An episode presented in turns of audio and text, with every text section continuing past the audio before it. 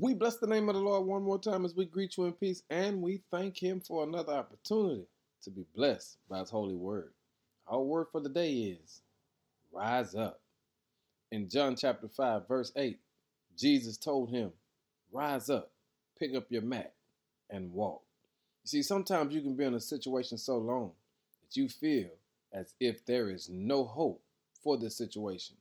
That's because you can park on yesterday and forget about the fact that you have a brand new opportunity to rise up today. You see, don't let what happened on yesterday cause you to lose all optimism and hope for what can happen on today. You see, to rise up out of a deep place of regret and disappointment sometimes can feel insurmountable. And our mistakes can sometimes lead us to believe that God is angry with us or disappointed to the fact that He'll turn away from us. But the truth of the matter is, regardless of what happened yesterday, if God woke you up this morning, that's an opportunity for you to rise up. Rise up in the way that you think. Rise up in the way that you act. Rise up in your hope. Rise up in your optimism that God can work it out and turn it around right now. And that's why when Jesus showed up to the man, the man couldn't get over yesterday.